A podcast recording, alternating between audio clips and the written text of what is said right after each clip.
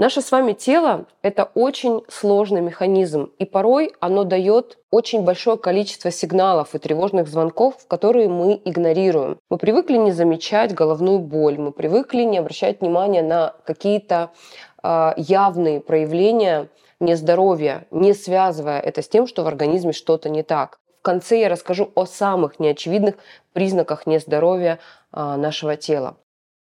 Тревога, спазмы, судороги, учащенное сердцебиение, которое называется тахикардия, покалывание в руках, в ногах, онемение, бессонница, раздражительность, панические атаки, тревожные различные расстройства, головные боли, частые перепады настроения от минуса к плюсу, а, хроническая усталость. Это все, казалось бы, наши ежедневные привычные спутники. Но нет, эти симптомы указывают на недостаток в организме важнейших элементов, а точнее магния и витаминов, скорее всего, группы В, В6, В9 и В12. Желтые ладони и вообще, в принципе, пожелтение кожных покровов. Мы все с вами любим загорать, но чаще всего желтые ладони, возможно, из-за переизбытка а, в нашем питании или в добавках, которые мы принимаем, бета-каротина. Пожелтение кожи чаще всего является признаком повышенного содержания билирубина в крови.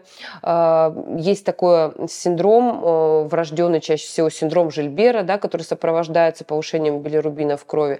Ну или это часто случается, если у человека есть проблемы с желчным желчным пузырем. Кстати, а, неочевидные такие вещи. Иногда кожа желтеет при повышенном содержании в крови каротина, что случается при злоупотреблении а, морковкой или апельсином в больших количествах. Вот человек пьет на постоянной основе морковный сок со сливками утром, не подозревая о том, что это как-то а, может повлиять на его кожу. А потом видит, значит, желтые склеры, желтую кожу, желтые ладошки и бежит к доктору, пугается. Этого пугаться не надо, ну и на ежедневной основе морковный сок с, со сливками тоже как бы это, это не совсем про здоровье, скажем так. А насчет билирубина. Билирубин – это такой пигмент нашей с вами крови, который является продуктом распада гемоглобина. Именно поэтому мы имеем вот это пожелтение, видимое нашему глазу. Билирубин, холестерин, желчный пузырь и сама по себе желчь – это такие, кстати, а, знаете, важные и э, недооцененные моменты в медицине, о которых почему-то никто не рассказывает, но мы имеем огромное количество проявлений и симптомов, когда э, желчный нездоров. Вот, например, повышенный билирубин или холестерин в крови. Об этом я рассказываю очень подробно на своем бесплатном вебинаре и про желчный пузырь, и про синдром Жильбера, и про билирубин, что с этим делать, как питаться для здоровья желчного пузыря и что делать, если проблема уже случилась.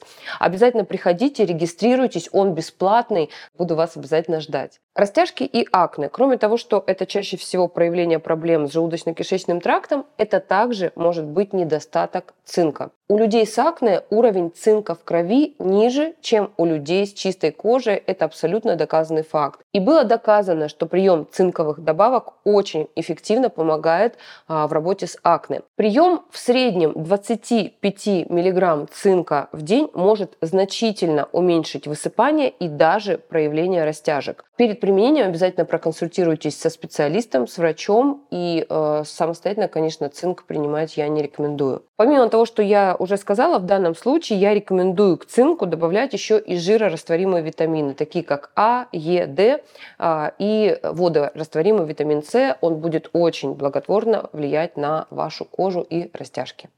То есть, если я начну цинк принимать, то у меня растяжки рассосутся? Нет. Растяжки – это состояние кожи, которое, в принципе, ну, можно там шлифовку лазерную сделать, как-то их обесцветить, но убрать их полностью невозможно. Это шрам, по сути, вот как у меня. Его можно зашлифовать, но они не уйдут. Просто они прогрессировать не будут, скажем так. А, например, э, при беременности очень часто растяжки Да, но опять же, э, почему они появляются? Потому что а, кожа обезвожена, кожа не напитана. Не все беременные следят за состоянием кожи. А, в организме есть какие-то дефициты. Извне косметологический плохой уход. Плюс набор веса, отеки. Почему я всегда говорю, девочки, 8-10 килограмм в беременность, не больше потому что отеки, лишний вес, большой живот, естественно, кожа не успевает, и кожа, и грудь.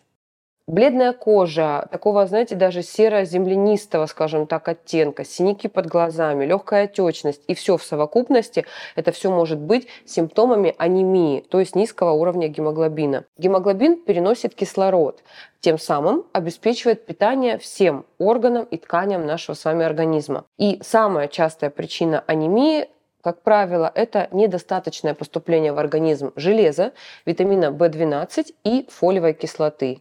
Фолиевая кислота – это у нас витамин В9. А я могу начать принимать эти витамины просто для того, чтобы принимать? Или мне надо как-то анализ? Тебе надо пойти в клинику доктора Зубаревой, пойти сдать чекап, посмотреть уровень В12, В9, железа, ферритина, гемоглобина, выявить, есть ли у тебя анемия или нет. Но анемия, мне кажется, у каждого второго. Либо B9 дефицитная, либо B12 дефицитная, либо желез дефицитная. Просто они очень многие не знают. Привыкли к этому состоянию плохому, слабости, усталости бесконечной и живут с ним. После выявления дефицитов врач назначает правильные дозировки, правильные кофакторы для того, чтобы усвоились эти витамины группы В. И вперед. А если я, например, пойду в клинику куда-нибудь и скажу, кольните мне железо там чутка? Ну, если тебя уколят железо, это будет неправильно неграмотно. Сначала нужно узнать уровень железа, а потом его уже восполнять. Опять же, железо может быть низкое из-за того, что у тебя синдром избыточного дрожжевого роста, у тебя много кандида, кандида питается железом. Или у тебя э, не усваивается в кишечнике железо, например или у тебя проблемы с желчным пузырем. На самом деле, дорогие друзья, железо в вену особенно, в капельнице, это вообще небезопасное мероприятие. Я всех своих пациентов предупреждаю. Мне часто люди приходят, говорят, Наталья Александровна, можно я железо там на дому вызову, проколю? Я предупреждаю, что это может закончиться анафилактическим шоком, а, и это нужно делать только в учреждении медицинском с грамотной медицинской сестрой, у которой будет на случай чего лежать препараты специальные, а лучше под контролем доктора, потому что железо – это очень сложный препарат, особенно в вену. Недостаток витамина С является одним из факторов риска проявления воспаления десны или а, по-другому гингивита. Заболевание сопровождается воспалением пародонта, отечностью, кровоточивостью и неприятным ощущением во рту. Все, что вот касается десен, оно все будет очень болезненно, неприятно и иногда даже будет кровоточить. И, кстати, интересный такой факт, кроме всего прочего, о чем я уже сказала, витамин С а, принимает активное участие в синтезе и формировании коллагена. А как мы с вами знаем, коллаген – это белок, один из наиболее важных белков, который а, формирует а, костную ткань, хрящевую ткань, кожу, волосы, ногти. И, опять же, мало витамина С, соответственно, коллаген не усвоится так, как нужно. Наш собственный коллаген или тот коллаген, который мы получаем извне. А если коллаген не усвоился, то к чему это идет? Морщины, брыли, снижение тургора кожи, старость. И потом, получается, женщины как бы идут на всякие косметологические. Косметологические процедуры, но не только это связано с лицом и с кожей, а еще сюда же косточки, хрящики, суставчики, везде у нас коллаген по всему организму кишечник. Для кишечника, для нормального функционирования защитного кишечного барьера тоже нужен коллаген. Поэтому вот я и так люблю наш коллаген. Кстати, дорогие друзья, оставлю ссылочку на сайт э, моих нутрицептиков. Нутрицептики доктор Зубарева, один из самых моих любимых и моя гордость. Это наш коллаген с очень высокой дозировкой и с э, витамином С уже в составе, для того, чтобы как раз-таки коллаген лучше усвоился. Белый налет на языке.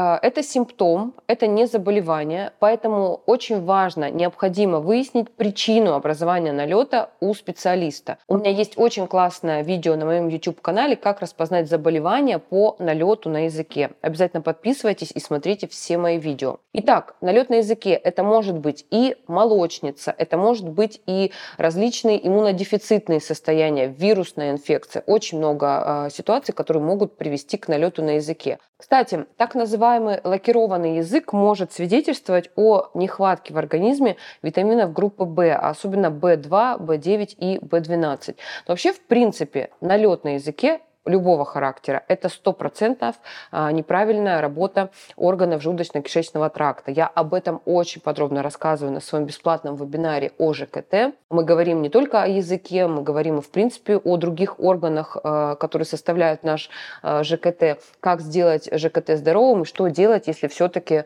есть какие-то проблемы. И еще один такой неочевидный признак, который говорит о проблемах с нашим организмом, с нашим телом, это прыщи на предплечье, особенно а, в виде вот этих цыпок, гусиной кожи и неприятных таких вот козявочек, как многие из вас их называют, а, на коже предплечья. Эти прыщи свидетельствуют о а, дефиците жирных кислот, прежде всего омега-3, и жирорастворимых витаминов. Витамина D, витамина А, К, К1 и К2 и витамина Е. Чаще всего это происходит из-за проблем с желчным пузырем, из-за нарушения желчеотока. Но и плюсом к проблемам с желчным пузырем, к проблемам с желчеотока могут быть а, изменения гормонального фона, какие-то, опять же, перекосы в микроэлементах и витаминах. Поэтому здесь, конечно, нужно разбираться комплексно и ни в коем случае не игнорировать такой важный признак нездоровья нашего с вами организма. Если хотите знать больше о здоровье желудочно-кишечного тракта, конкретно о здоровье желчного пузыря, я очень много об этом пишу в своем телеграм-канале. Приходите, подписывайтесь, там огромное количество информации.